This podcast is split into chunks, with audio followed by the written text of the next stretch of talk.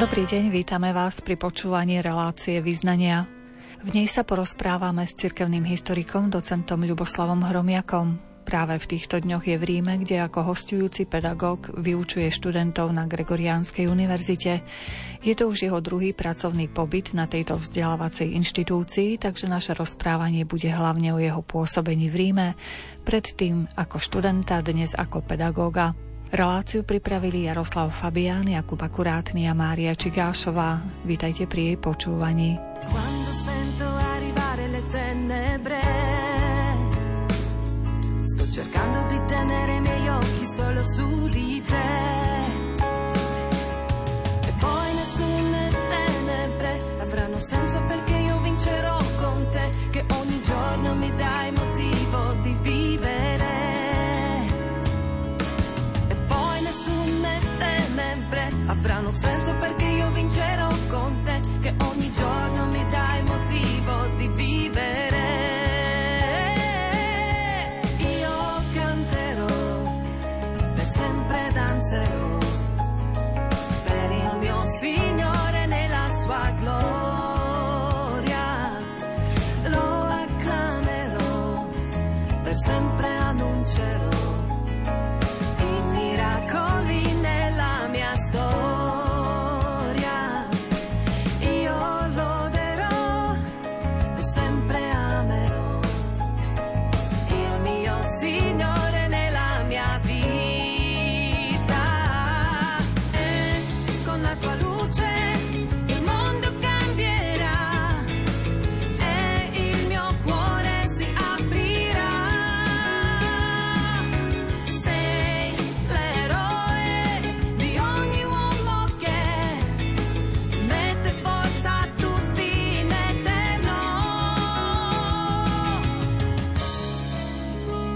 Docent, vaše kroky zamierili do Ríma. Vraví sa síce, že všetky cesty tam vedú, ale asi ste netušili, že tak skoro a na tak dlhšie obdobie vlastne tam pôjdete. Tak určite bolo to pre mňa také milé prekvapenie a o to viac si uvedomujem, že je to veľká milosť prednášať vo večnom meste odbor, ktorému sa venujem histórii, pretože v Rím je caput mundi, kde prichádzajú historici z celého sveta a predsa aj tá konkurencia je oveľa väčšia. Čiže aj z tohto hľadiska pozvanie, ktoré som dostal, aby som prednášal na jednej z pápežských univerzít, je pre mňa veľká výsada a tiež aj istý záväzok. Záväzok v tom, že ak človek chce prezentovať, tak nemôže prezentovať veci iba tak pozvoľná, a mám aj takú zásadu, čo sa mi ukazuje ako veľmi dobrá, že stále mám pred očami toho študenta, koho vlastne pred sebou mám. Je to pre mňa náročné v tom, že aj tie samotné prednášky, ktoré majú svoju tému, prispôsobujem aj podľa toho, akú zostavu študentov mám z ktorých krajín, aby som im tam dal niečo aj z ich vlastnej histórie, a na druhej strane aby som aj ja mal tú spätnú väzbu, pretože sú rôzne informácie, ktoré dostávate z rôznych kníh, ale je iné, ak sa konfrontujete práve s človekom, ktorý sa histórii venuje a je z tej dotyčnej krajiny. Takže z tohto hľadiska môžem povedať, že je to mimoriadne zaujímavé a nielen ja dávam, ale mne to tiež veľmi dáva, pretože dozviem sa tiež nové, isté súvislosti, ktoré som si možno predtým nevšimol. Tým pádom, že sa pripravuje na prednášky pre tých študentov, ktorí sú z iných krajín, tak rozširujem si aj ten obzor, aj informácie, o ktoré by som sa možno predtým nezaujímal, keďže to také hlavné ťažisko študentov sú študenti zo stredovýchodnej Európy, pretože vlastne aj témy, ktoré prednášam, sa dotýkajú predovšetkým tém stredovýchodnej Európy. Potom tiež mohol by som povedať, že je to pre mňa aj tiež taká výsada v tom, že môžem prezentovať aj naše slovenské dejiny, pretože prezentovať slovenské dejiny v Ríme je podľa mňa veľmi dôležité, že sme taký malý národ a predsa môžem ponúknuť tú našu slovenskú perspektívu, ktorá je nám na Slovensku samozrejme známa, ale v tom vzdialenom svete aj pre okolité slovanské národy, a nielen slovanské národy stredovýchodnej Európy, má možnosť odprezentovať naozaj naše zaujímavé osobnosti slovenských dejín. Prezradíte, na ktorej univerzite konkrétne pôsobíte? Je to univerzita, na ktorej som sám študoval, takže prednášať na Gregoriánskej univerzite je pre mňa veľké privilégium. A taktiež si uvedomujem, že nič nie je náhoda, pretože považujem sa a vlastne aj to historické prostredie ma považuje za jedného z mála žiakov profesora Chappina. Marcel Chappin bol to holandský jezuita šľachtického pôvodu, pri ktorom som ja písal dizertačnú prácu, a bol to jezuita, ktorý isté obdobie dokonca spĺňal úlohu viceprefekta kedysi tajného Vatikánskeho archívu, dnes sa volá apoštolský archív, Vatikánsky apoštolský archív, a bol to človek, ktorý mi otvoril pohľad na históriu, veľmi poctivo si ma všímal a sledoval. A to bol aj dôvod, kvôli čomu som ho oslovil, či by bol ochotný viesť moju dizertačnú prácu, a on túto úlohu prijal. Pretože tam som si uvedomil, že keď ten profesor našiel chybu v mojej štúdii, tak som vedel, že ten profesor si pozorne túto moju prácu všíma a kriticky podrobuje. A tým ma vlastne naučil aj v tom prístupe historickom, ktorý musí byť naozaj exaktný, musí byť logický. My máme na Slovensku niekedy takú tendenciu niektoré veci tak trošku zveličovať, alebo romantizovať, alebo nieraz, čo som tak trošku prekvapený, že aj v historickom prostredí, kde by som očakával, že historici budú vychádzať z informácií, ktoré sa zakladajú na prameňoch, tak niekto nejaké domnienky prezentuje ako niečo, čo vychádza z historických prameňov, a neznalí veci si myslí, že je to tak, pričom historik má právo na nejaký vlastný pohľad, ale mal by jasne rozlíšiť, čo je prameň a čo je jeho mienka. Čo je založené na historických prameňoch a čo je hypotéza, ktorú v histórii je samozrejme veľmi dôležité robiť, pretože inak sa história neposunie dopredu, pokiaľ sa nebudú vytvárať hypotézy. Ale je dôležité, aby sa pri prezentácii tém jasne odlíšilo mienka historika a hypotéza od prameňov. A to ma učil profesor Chappin. Takže myslím si, že aj on má nejakú mieru zodpovednosti na tom, že minulý rok síce on odišiel do večnosti, ale na druhej strane verím, že aj ten duch profesora Chappina do istej miery žije cez jeho žiakov. Sme traja na svete, ktorí sme pri ňom písali dizertačnú prácu z oblasti histórie.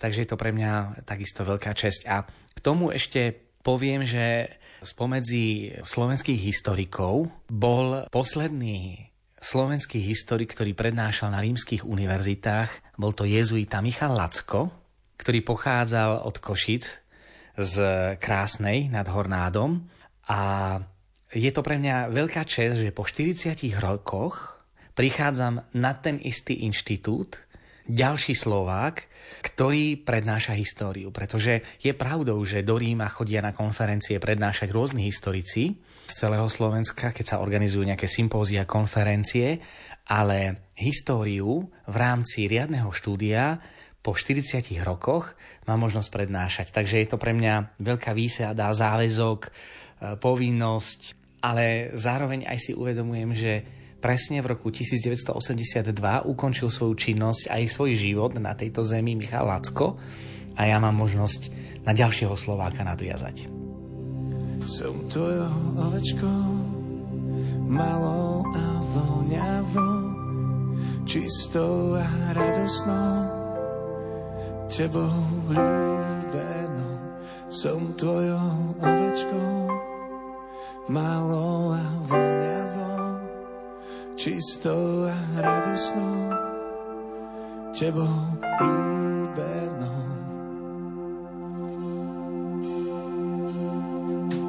Ja milujem kráľ, a ty ľúbiš mňa.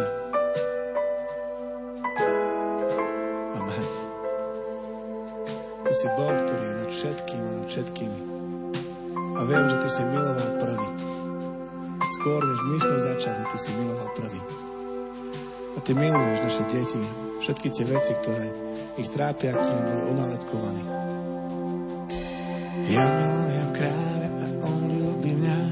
Ja milujem kráľa a on ľúbi mňa. Ja milujem kráľa a on ľúbi mňa. Ja milujem kráľa a on ľúbi mňa. Ja milujem kráľa a on ľúbi mňa.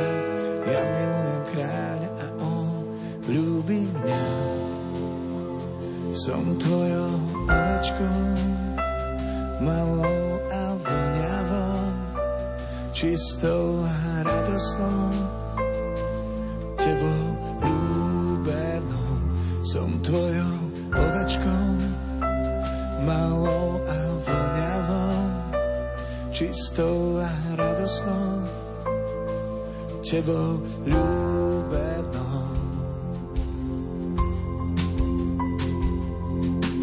Ja milujem kráľa a on ľúbi mňa. Ja milujem kráľa a on ľúbi mňa. Ja milujem kráľa a on ľúbi mňa. Ja milujem kráľa a on ľúbi mňa. Ja milujem kráľa a on ľúbi mňa. Ja milujem kráľa a on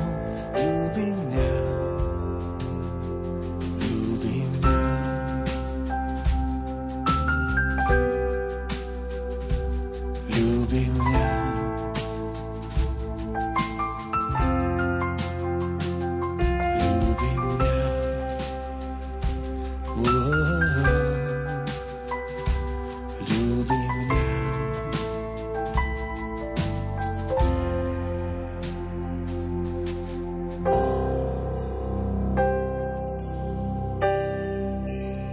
Stretávate tam svojich pedagógov, ktorí vás učili? Samozrejme, sa s nimi stretávam.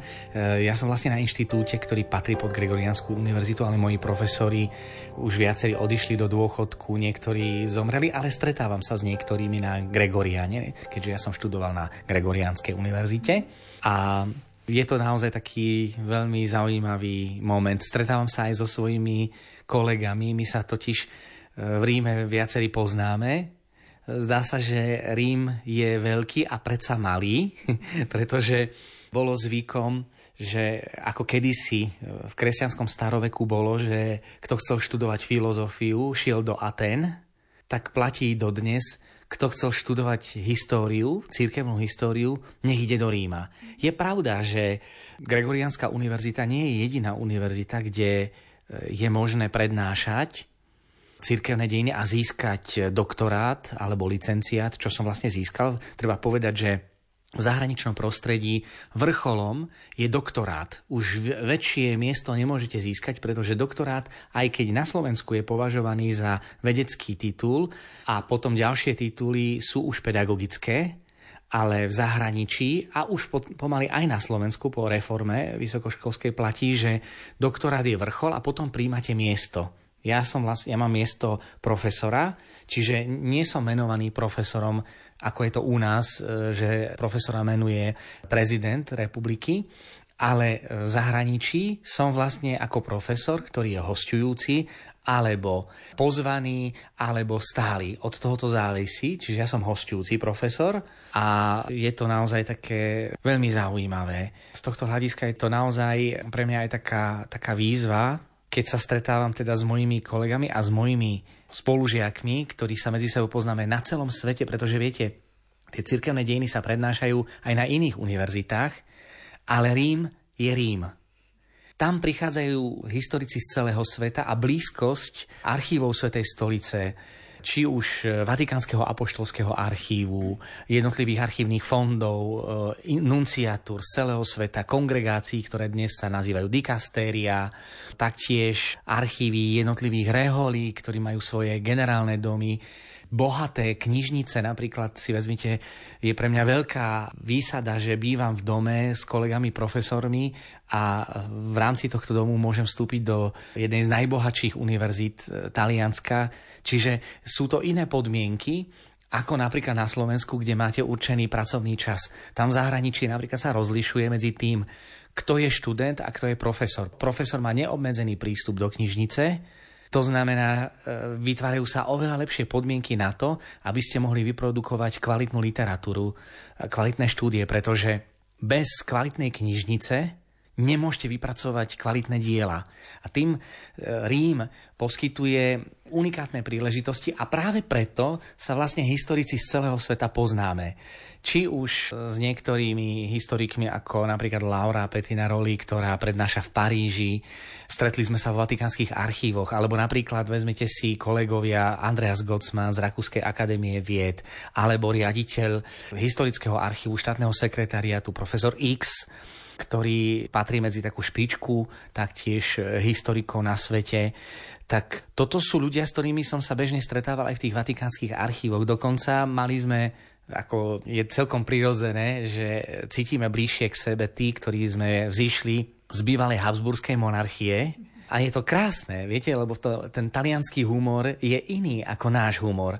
A zrazu sme sa stretli ľudia z bývalej monarchie a cítili sme blízkosť napriek odlišným interpretáciám. Vždy to tak býva, že najväčší problém máte s tým svojim susedom, ale s tým ďalším zrazu zistíte, ktorý je ďalej a nedotýka sa vašej histórie, si rozumiete perfektne. Tak to bolo cítiť.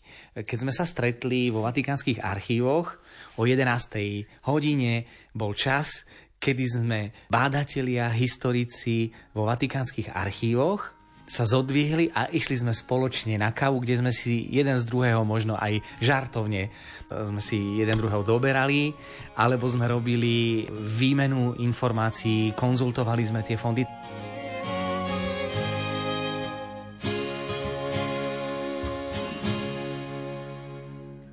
Oblej ma svetlom, oblej ma láskou, ty si moja spása. Nemusím sa báť, oblej ma svetlom, oblej ma láskou, ty si môj ochranca, nebudem sa strachovať.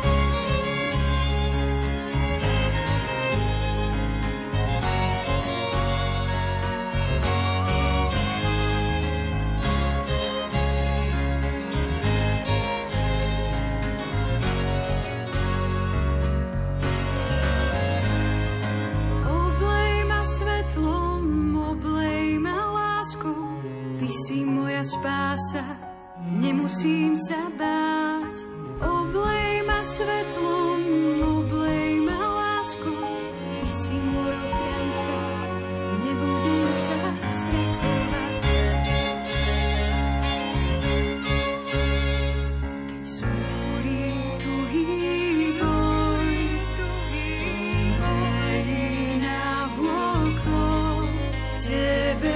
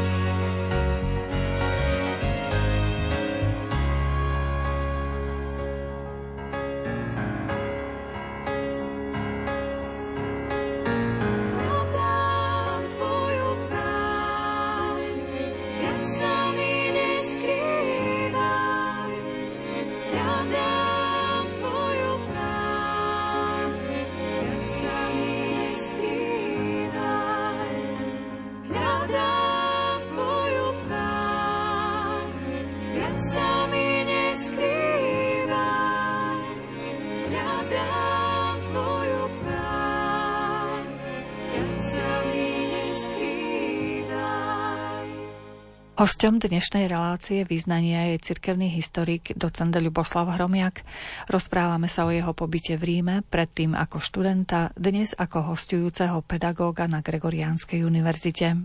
Tam zažijete v tom Ríme a vo Vatikánskom apoštolskom archíve, v ktorom bádam už od roku 2003, takže poznám všetkých pracovníkov, ktorí tam sú, poznám viacerých profesorov, zvlášť z nášho prostredia, ale napríklad mal som aj takú skúsenosť, a to je Rím. Šiel som prednášať do Peru, kde ma pozvali v 2013 roku a zrazu som zistil, že môj spolužiak, s ktorým som študoval v Ríme, prednáša históriu v seminári v Kusku, v meste, ktoré je ďaleko od hlavného mesta, a toto je Rím. Rozumiete, môže niekto študovať v Prahe históriu, môže niekto študovať vo Viedni, môže niekto študovať v Krakove, ale tak ako v staroveku, kto študoval v Aténach, zapadol do siete filozofov, ktorí sa poznali, to je Rím, kde, keď študujete v Ríme, jednak jazyková vybavenosť, ale aj to prepojenie historikov, ktorí sa medzi sebou po celom svete poznajú. Ten Rím vám nedáva charakter provinčný, ale dáva vám svetový rámec. A to je na tom naozaj krásne, keď sa pýtate, že keď sa stretávam s profesormi, je to krásne, keď sa s niektorým ešte čo žijú stretnem. Profesor Marsina napríklad, ktorý zase je známy na Slovensku, bol som s nimi kolega v Trnave, takže zase tiež to bolo také zaujímavé, ale bolo to provinčné. Je iné, keď študujete v zahraničí a poznáte ten svetový grif, pričom netreba zabúdať, že historici z domáceho prostredia sú rovnako veľmi vzácni a som veľmi vďačný Bohu za skúsenosť prednášania v Trnave. Čiže z tohto hľadiska môžem povedať, že je dobré poznať slovenské prostredie, ale je dobré ísť do sveta, zobrať svetový pohľad a ten slovenský sa stane veľmi obohacujúci. Keď som písal dizertačnú prácu, tak niektorí sa ma pýtali, či môžem preraziť slovenskou témou. A pozrite sa, dnes prednášam v Ríme. Čiže nechcem tým povedať, že by slovenskí historici boli pre mňa menej cenní partneri do dialógu. Práve naopak. Ani slovenská história nie je provinčná, pokiaľ ju dáte do širšieho kontextu. A to vás učí Rím. Aj v oblasti rôznych periód v dejinách, cirkevných dejinách. Či ide o stredovek, napríklad my sme preberali Jacquesa Le Goffa, Burkarda, autorov, ktorí sa venovali stredoveku a každý stredovekár to pozná. A tu sme mali skúsenosť, že rozoberá sa stredovek, ale nezasadí sa do svetového kontextu. Potom máme pocit, že sme púpok sveta, potom máme tendenciu dezinterpretovať históriu v pohľade, ktorý nezapadá do svetového kontextu ani do európskeho. Predsa to Slovensko bolo súčasťou Európy. A pokiaľ človek začne uvažovať napríklad nad dejinami učiteľského ústavu na Spišskej Kapituli, ktorý bol najstarším učiteľským ústavom v Uhorsku. Je pravdou, že bol najstarším v Uhorsku, ale nemožno ho zase považovať za tak veľký učiteľský ústav, že bol tu púpok sveta a najbližšie Paríž. Rozumiete, pokiaľ poznáte nemeckých autorov, rakúskych autorov, si uvedomíte, že Uhorsko bolo v porovnaní s rakúskym svetom zaostalejšie, ale to, že Kapitula bola miestom, kde vznikol najstarší učiteľský ústav v Uhorsku, to nič neberie na veľkosti, význame miesta, ale aby sme to neprešvihli, aby sme to nepreexponovali. Pokiaľ chceme hovoriť, že Nitra je najstaršou diecézou v strednej Európe, tak nie je to celkom platné, pretože nesmiete zabudnúť, že a Soľnohrad je kde? V západnej či strednej Európe? Chceme povedať, že Nitra vznikla skôr ako Soľnohrad? Ale pokiaľ chceme hovoriť o tom, že je to naša najstaršia diecéza v celom okolí súčasnej V4, tak to platí. Čiže, aby sme históriu pomenovali v kontexte, nepodceňovali vlastnú históriu, ale ani ju nepreceňovali. Zasadí do kontextu. A to vás učí Rím. Dimmi, oh mio signore, che cosa sta succedendo? Il cielo si fa scuro, la terra sta tremando, gli oceani ed i mari inondano le nazioni, le piogge torrenziali scatenano alluvioni, le città sono piene di odio e di paura, l'orrore dilaga in tutta la pianura, la fame e la miseria miseria, l'ingiustizia ed il dolore scorrono sulle strade, seminando il terrore, stanno distruggendo la pace e l'amore, stanno disprezzando il tuo volto, le tue parole, lasciandosi ingannare dai miti e dal potere. Dimmi, oh mio Signore, dimmi dove stiamo andando e quante le creature gettate nelle fogne, e quante sono le guerre, e quante le menzogne di uomini disperati, ubriachi del piacere, e quanti focolari spenti e senza più amore. Dimmi, oh mio Signore, dimmi dove stiamo andando, dimmi che non è vero ed io sto sognando.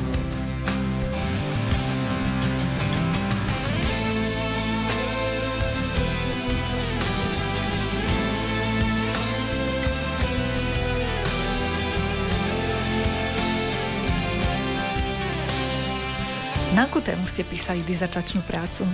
Téma bola Slovensko a Svätá stolica, respektíve Svätá stolica a slovenská otázka v pontifikáte Leva 13. a 50. Keď som išiel bádať túto tému, tak povedali mi, bolo by dobré, aby ste spracovali takú a takú tému, to na Slovensku nejak nezarezonovalo, ale nevedel som vôbec, čo k tejto téme sa mi podarí nájsť, a pri spracovaní slovenskej témy zrazu sa mi podarilo popísať prvýkrát fenomén katolického slavizmu, ktorý sa ujal v svetovej historiografie. A myslím si, že to dosť zaujalo vlastne aj tú Gregoriánsku univerzitu, aj ten východný inštitút Orientál, že dostal som tú pozvánku, aby som na túto tému rozprával v jednom semestre, a samozrejme mám potom ďalšie semestre iné témy, ale nemohol som tušiť, mal som niekoľko drobných informácií, ani som nevedel, či napíšem nejakých 5-6 strán. Ale mal som vzácneho človeka, profesora Chappina, ktorý nechal rásť svojich blízkych. A myslím si, že máme veľa na Slovensku solových hráčov. Ale ak chceme niečo dosiahnuť, potrebujeme vytvoriť tím. V západných vyspelých národoch to funguje. U nás akoby tá živelnosť a rivalita bola silnejšia ako práca na niečom spoločnom. A tu sa ukazuje nízkosť alebo veľkosť dotyčných profesorov. A ja som mal tú milosť poznať veľkého pána profesora Chappina, ktorý je považovaný za predstaviteľa ešte tej akoby starej historickej školy, serióznej školy, ktorá si zakladá na historickom bádaní, na základe archívneho výskumu, a práve preto bol rešpektovanou autoritou. A on mi pomohol rásť, pretože bol to profesor a zároveň priateľ. Nikdy to nebol priateľský vzťah na tej istej úrovni, pretože vždy som na neho pozeral očami môjho učiteľa. Ale on ku mne pristupoval ako k bratovi. Keď som niečo potreboval nájsť vo vatikánskych archívoch, tak mi dal indície. Viete, keď prichádzali kolegovia z iných krajín, vždy sa ich ujal nejaký historik, ktorý ich nasmeroval, kde čo majú hľadať. Ja som prišiel do vatikánskych archívov bez toho, aby ma niekto do tých archívov uviedol. Ja som to už potom urobil iným, keď prichádzali historici z Trnavy, ktorí chceli bádať a nepoznali jazyk, viete, už prísť do archívu a vydať publikácie, ale nevedeli jazyk. Tým, že som im dal ten prvý kontakt, mohol som ich posunúť ďalej a som rád. Pretože Monumenta Vatikána Slovaciae vznikla trojzväzkové dielo aj vďaka tomu, že som im sprostredkoval archívny fond a komunikáciu s archivistami a potom už mohli si len vyžiadať, doplniť nejakú úslovnú zásobu, ale vždy narazili napríklad na ten odpor. To nemajú, lebo im nerozumeli. Ja som mal potom toho profesora Chappina, ktorý rozmýšľal so mnou, ako hľadať dokumenty k tomu, aby som tú tému spracoval. Ale mal som aj takú komickú situáciu, kde môj kolega Andreas Gottsmann z Rakúskej akadémie vied, riaditeľ historického ústavu v Ríme, Rakúskeho historického ústavu v Ríme, ktorého som aj sobášil mimochodom. To bolo tiež také uznanie aj kňazskej práce medzi historikmi. Tak sme sa raz stretli pri vyžiadaní toho istého dokumentu. A takto sme sa spoznali, pretože on skúmal národnostnú problematiku v rakúsko-uhorskej monarchii, ja to isté, slovenskú otázku. A zrazu sme sa ocitli pri hľadaní toho istého prameňa a vyžiadali sme si obaja ten istý prameň. Ako to dopadlo? Komu dali prednosť? Podelili sme sa, pretože v tom archíve skutočne je toho veľa a je tam vždy miesta dosť pre každého.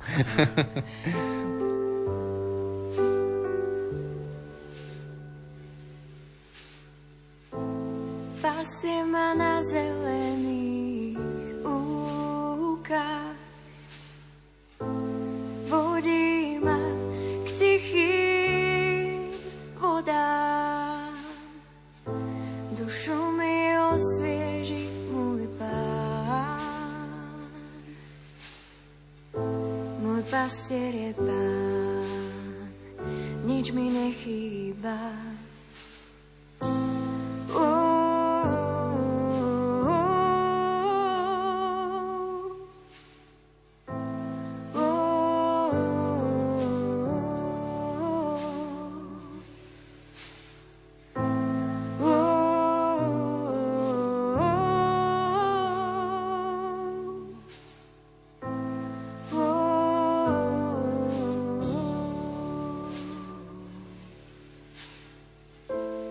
Keby tmavou dolinou by som šiel, či morom pôjdem, nebudem sa báť, lebo ty si so mnou. Tvoj prúd i palica, tie sú mi útechou.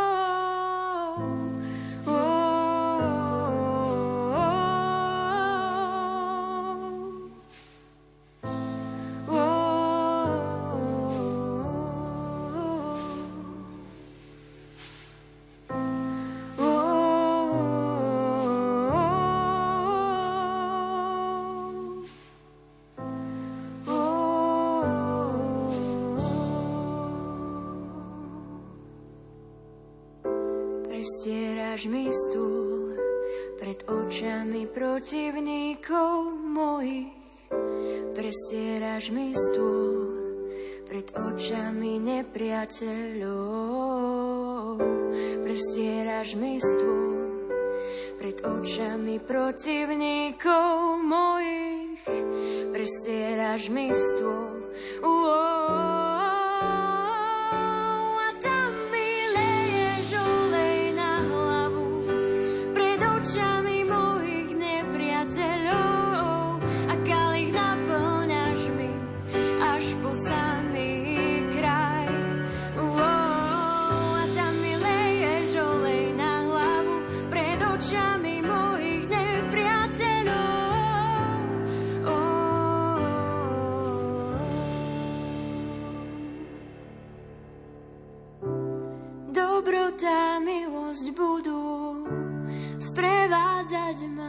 Všetky dni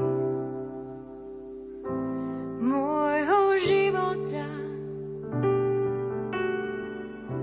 a budem bývať v dome Pánovom mnoho a mnoho dní. Spomínali sme tie vatikánske archívy. O čom sa rozprávajú takí historici, keď majú prestávku na kávu? Keď vás história tak v dobrom slova zmysle postihne, tak história nie je len vedou, ale je koničkom. A tam to bolo cítiť, že keď sme šli na spoločnú kávu, tak sme si konzultovali nejaké fondy, alebo bavili sme sa na niektoré historické témy, vymieniali sme si skúsenosti, ale sme si niekedy aj jeden z druhého urobili žarty. Že a čo ten, čo ja viem, keď František Ferdinand bol známy práve tým, že bolo za federalistické chápanie monarchie, tak zažili sme takú situáciu, kedy povedali, no a čo ten František Jozef? Pre Slovákov, že očakávali už tú negatívnu reakciu a viete, a my vedeli sme si urobiť jeden z druhého žartu. Ešte chvála Bohu, že tam bol František Ferdinand, ináč by sme odišli už skôr. Že to sú také úsmevné, také podrypačné veci, ale nebrali sme to vôbec bez toho, aby sme sa urážali, ale cez humor sme si pomáhali, aby sme toho Františka Jozefa zase až tak nepochovali pod čiernu zem a vedeli uznať, že robil, čo vedel a môžeme si oceniť. A zase na druhej strane, tí z druhej strany mali možnosť vidieť aj nejaký ten pohľad. Alebo napríklad taká komická situácia, keď som hovoril o uhorskej kráľovnej Márii Terézii, tak hneď mi môj kolega Rakúšan hovorí, že nezaprieš sa, že si z Uhorska. Áno, lebo my sme zvýrazňovali práve to, že bola cisárovna korunovaná aj za uhorskú kráľovnu, čiže my sme neboli súčasťou Svätej rímskej ríše Uhorsko, preto sme na ňu zhliadali ako na kráľovnu a vážili sme si, že sa nechala korunovať za uhorskú kráľovnu. A musím povedať, že aj to bádanie vo vatikánskych archívov nám pomáha zbližovať sa aj medzi jednotlivými národmi bývalej monarchie, o to viac, že ak na dejiny pozeráte z pohľadu Svätej stolice, tak tá Svätá stolica vám pomáha byť menej nacionalistický a viac procirkevný. A v tom si uvedomia aj Maďari, aj Chorváti, aj Rakúšania, aj Česi, aj Poliaci, aj Slovinci, aj Rumúni, aj Ukrajinci, že je to niečo, čo škodilo cirkvi. Bez ohľadu na to, kto to bol. Čiže tá perspektíva vatikánska je cirkevná. Menej nacionalistická a je to dobre niekedy výjsť von do Ríma, aby sme neostali príliš uzavretí a aby to nebolo tak, ako je to u ťapákovcov. Že sa smejeme z druhých a pritom sme na smiech sami sebe. Aby sme si uvedomili, že história jednotlivých biskupov nezačína a nekončí v Košiciach, ani na Spiši, ani nemožno považovať, že horné časti Uhorska, že sa tam robila veľká kariéra, lebo politika sa robila v Ostrihome. Politika sa robila vo Viedni, politika sa robila v Prahe a robila sa v Záhrebe. Aké témy teda prednášate študentom, ktorí navštevujú tento inštitút? Prednášam viaceré témy, čiže každý semester je výberový predmet, ktorý si môžu študenti vybrať. Jedna téma je katolícky slavizmus, teda to, čím v podstate to považujem za niečo pre mňa najvýznamnejšie, ako najvýznamnejší objav môjho života. Potom nacionalistické témy, čiže ďalšia téma sú Rakúska ríša a nacionalizmus v rokoch 1804 až 1918, a katolícka cirkev. Čiže stále je tam veľmi dôležité, aby tam bol pohľad, ako Svätá stolica reagovala na isté veci, ktoré my poznáme ako politické dejiny, ale je iné, ak sa na ne pozrieme z pohľadu Svätej stolice. Nezabudnite pri tom, že nie je náhoda, že mnoho historikov báda v rôznych archívoch, ale predsa keď sa otvorí obdobie nejakého pontifikátu pápeža, ako teraz Pia XII., hneď historici z celého sveta nabehnú do Vatikánu. Prečo? Lebo vatikánska diplomacia je jedna z najlepších na svete. Dodnes apoštolskí nunciovia sú dekanmi diplomatického zboru každej krajiny, takmer každej krajiny, a informácie, ktoré podáva Svätá stolica o dianí, sú mimoriadne zaujímavé, ktoré nenájdete v tej provincii, ale v Kaputbundi, tam, kde všetky cesty vedú. Vy súčasne prednášate aj na Spišskej kapitule. Súčasťou prednášania je aj bádanie. My nie sme povolaní len k tomu, aby sme prednášali, ale prednášanie predstavuje možno 1/3 celej tej práce vysokoškolského pedagóga. Čiže je to priestor na to, aby som mohol robiť historický výskum, ktorý je veľmi dôležitý. A tam vlastne sa pracuje na štúdiách, na publikáciách, ktoré potom môžem zúročiť zase pri prednáškach. Čiže myslím si, že aj ten obzor a nové informácie, ktoré človek nadobudne, ktoré si načíta, sú veľmi dôležitým podnetom aj pre prednášky, ktoré robím, potom aj pre samotných študentov.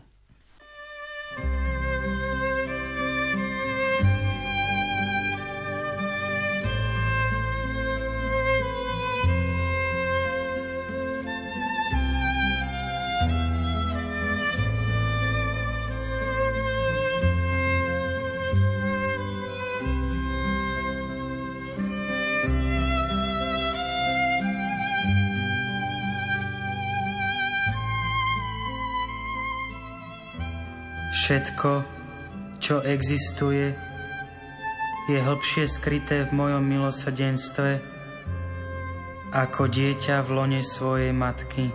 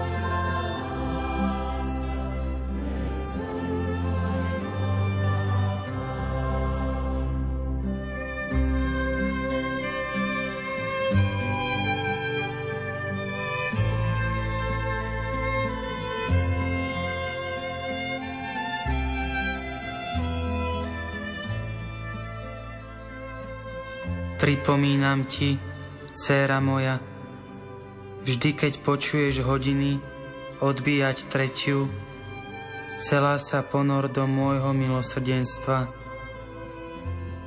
V tejto hodine môžeš vyprosiť všetko pre seba a pre druhých.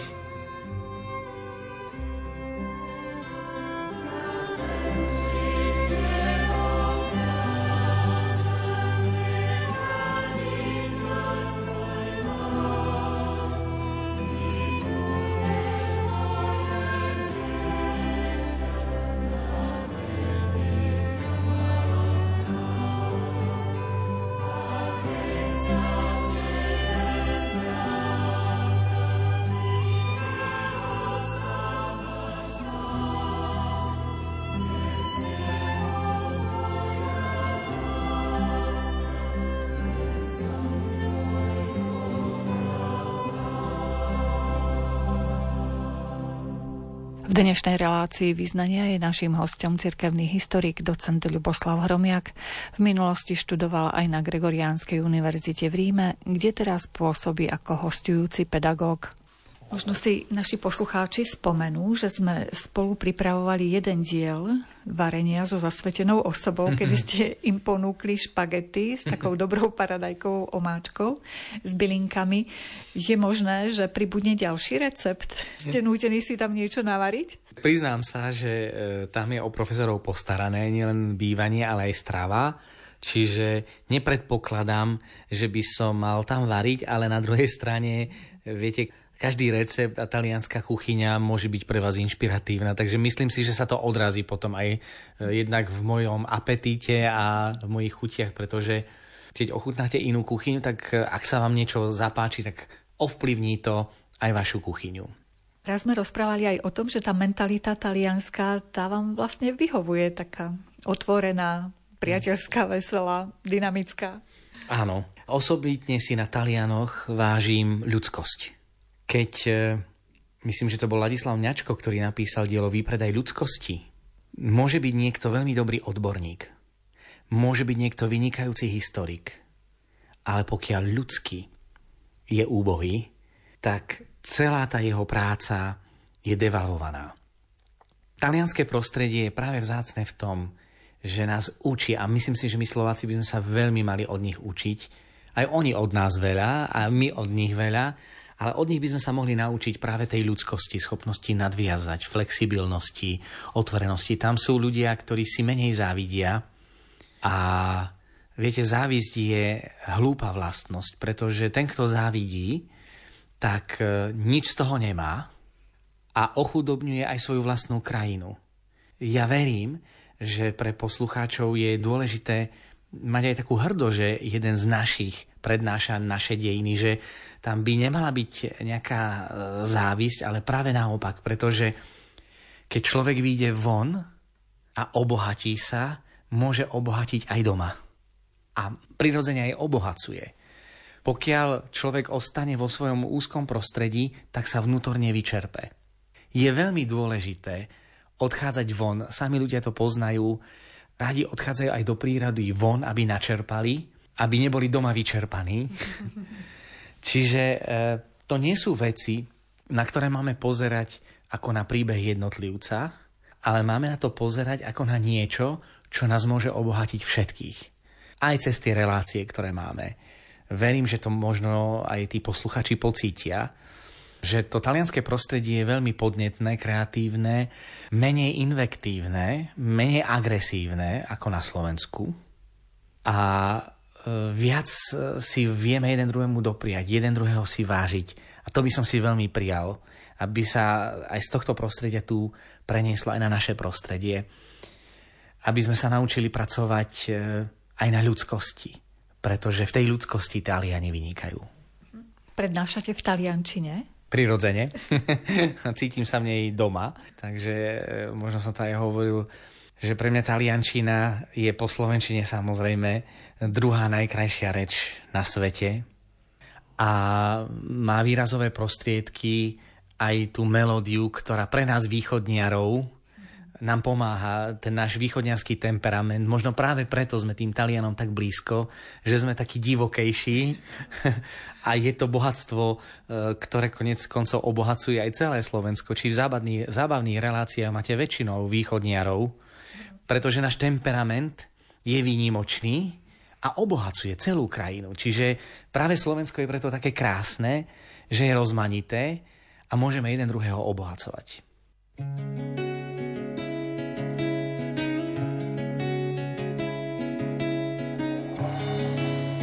Ti ho saputo perdere, ho saputo vincere, ora questo inverno più paura non mi fa. Dopo quei momenti bui, dopo il cielo grigio che sembra entrare nella stanza quando non sei qui. Lascio che la porta del cuore mio si apra a te, lascio il sole forte che spalanca la mia idea. Oltre quell'immagine, oltre la mia logica, dentro questa storia la mia forza sarai tu. Certo che questa vita sarà dono mio per te, certo quello che vuoi lo sento dentro forte in me.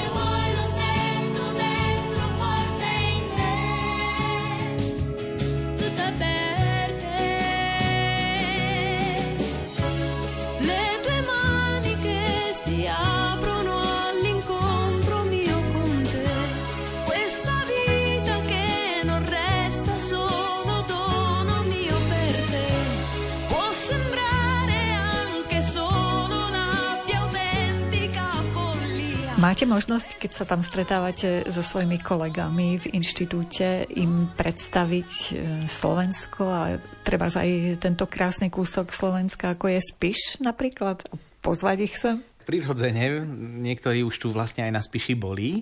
Predsa ten svet je zglobalizovaný, čiže mali tu dôvod aj na to, aby už na Slovensku vôbec boli. Dokonca viacerí spolubratia, kolegovia jezuiti pomáhajú aj v charitatívnej činnosti na Slovensku. Čiže sme im veľmi vďační a zaviazaní. A opäť tá ľudskosť. Áno, profesor, ktorý je zároveň aj človek. A prirodzene hovorím o svojej vlastnej krajine, aj keď nie vždycky to dobre dopadne, pretože keď sme v 2004 vstupovali do Európskej únie, ešte ako študent na Gregoriáne som zorganizoval v rámci našej fakulty cirkevných dejín a dejín umenia takú konferenciu, kde sme si odprezentovali krajiny, ktoré vstúpili. To bolo také masovejšie v 2004 do Európskej únie. Môj profesor Chappin bol veľký Európan. Veľmi sa tešil z toho napríklad. To bolo tiež zaujímavé, ako sa Holanďan tešil vstupu nových krajín do Európskej únie, ktoré aj tú Európsku úniu obohatia myslením, pohľadmi. A toľkokrát som prinášal so sebou materiály, kde som rozprával o Slovensku. A viete, Slovákia, Slovénia, to sú podobné. Slovensko a Slovinsko, ako Čekija a Čečenia, Česko a Čečensko. Mnohí si milili Česko v Taliansku s Čečenskom a Slovensko si milili so Slovinskom. A aby sme to tak ukázali aj trošku komicky, tak ja som so sebou nosil projekty a hovoril som o Slovensku, o tej krajine a celý čas rozprávam. A jedna moja spolužiačka, ktorej som sa sťažoval, hovorím, to je hrozné, že už toľko rokov je samostatné Slovensko, stále si to tu mília so Slovinskom, že no áno, Ľubo, áno, to je hrozné. A ty si zo Slovinska, nie?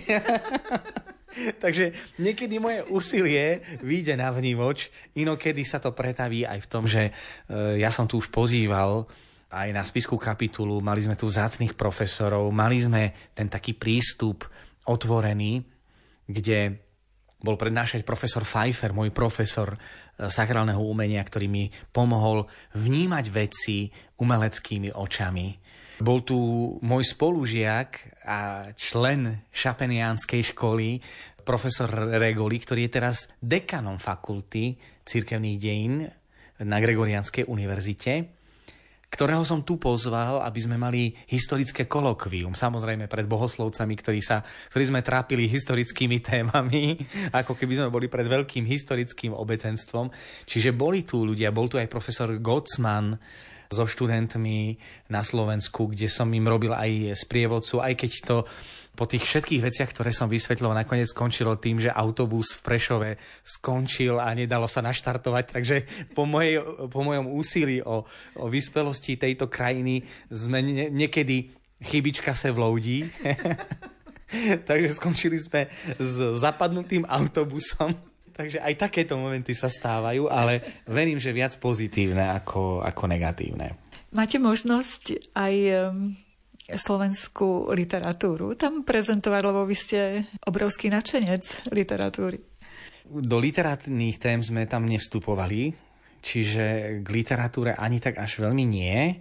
Skôr je to celkom prirodzené, že máme historické témy, čiže pre mňa je to zaujímavé, že každá cesta do Ríma a historický výskum vo vatikánskych archívoch, archívoch Svätej stolice, je pre mňa ako nová konferencia. Dochádza tam výmene názorov. Takto by mali fungovať aj konferencie, že nemalo by to byť sterilné, že prednášajúci si pripraví prednášku, je upnutý, kedy príde tá chvíľa, kedy to odprezentuje a vlastne jeden druhého ani nepočúva. Tak v Ríme je to naozaj konferencia, sympózion, kde sa vymieňajú pohľady, vymieňajú názory a to je krásne. Bez nejakého nátlaku. A akých máte študentov tam v Ríme? Lepších ako na Slovensku? Tak to je ťažká otázka. V takom zmysle by som mohol povedať, že lepších v tom, že ja prednášam už vlastne študentom na postgraduálnom štúdiu, čiže to nie sú študenti základného kurzu, základného stupňa, čiže to sú už ľudia, ktorí robia alebo licenciát, alebo doktorát. A už je to problematika, ktorá je známa, aspoň trošku, a sú to študenti, ktorí už majú záujem o históriu. Samozrejme, tú skúsenosť som mala aj tu na Slovensku, keď som prednášal na Trnavskej univerzite na Filozofickej fakulte historikom vedeckého zamerania. Tam som sa snažil tiež to také ľudské, kde si profesor sadne spolu na kávu, alebo na pivo, alebo na vínko a diskutuje o historických témach mimo tej katedry. Zažil som to aj tu, keď som prednášal historikom.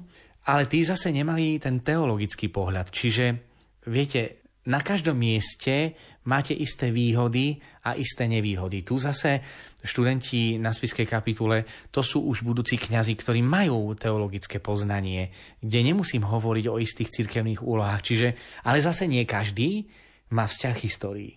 Tento rozhovor vzniká tesne pred vašim odchodom opäť do Ríma. Na čo sa najviac tešíte? Najviac sa teším na študentov, priznám sa, pretože vidím, že majú z toho radosť. A keď prednášate s tým, že niekto vás rád počúva a tie prednášky nie sú pre nich nudné, tak je to pre mňa taký najväčší motor. A samozrejme, teším sa aj na ten historický výskum a teším sa aj na spolubratov, kolegov, historikov, teológov, pretože tam sú viacerí, teda tam sa neprednáša len história. Takže teším sa aj na to spoločenstvo ľudí, pretože niekedy človek už cíti potrebu aj rásť, hej, že ten Rím mi pomáha rásť, aby som nezakrpateľ, aby som neustrnul, aby som sa informoval o tom, čo sa deje. No samozrejme, teším sa na rímske prostredie, na pamiatky, zase na koncerty, ktoré sa robia na námestiach. Čiže cítim potrebu aj kultúry, za ktorou musíme ísť veľmi ďaleko tu. Predsa Košice sú blízko a predsa tej kultúry je málo. Predsa Rím ponúka oveľa väčšie perspektívy. A teším sa aj na svätého Otca, na sväté omše s ním. Ďakujem za rozhovor a želám šťastnú cestu. Ďakujem veľmi pekne. Patrí ti východ aj západ. Úseky času. Dnes bol naším hosťom cirkevný historik docent Ľuboslav Hromiak. Rozprávali sme sa s ním o Ríme, kde študoval a teraz pôsobí ako hosťujúci pedagóg na Gregoriánskej univerzite. Dnešnú reláciu Vyznania si môžete vypočuť ešte raz v repríze v sobotu o 14:00. Pripravili ju zvukový majster Jaroslav Fabián, hudobný redaktor Jakub Akurátny a redaktorka Mária Čigášová. Ďakujeme vám za pozornosť a želáme vám pekný deň.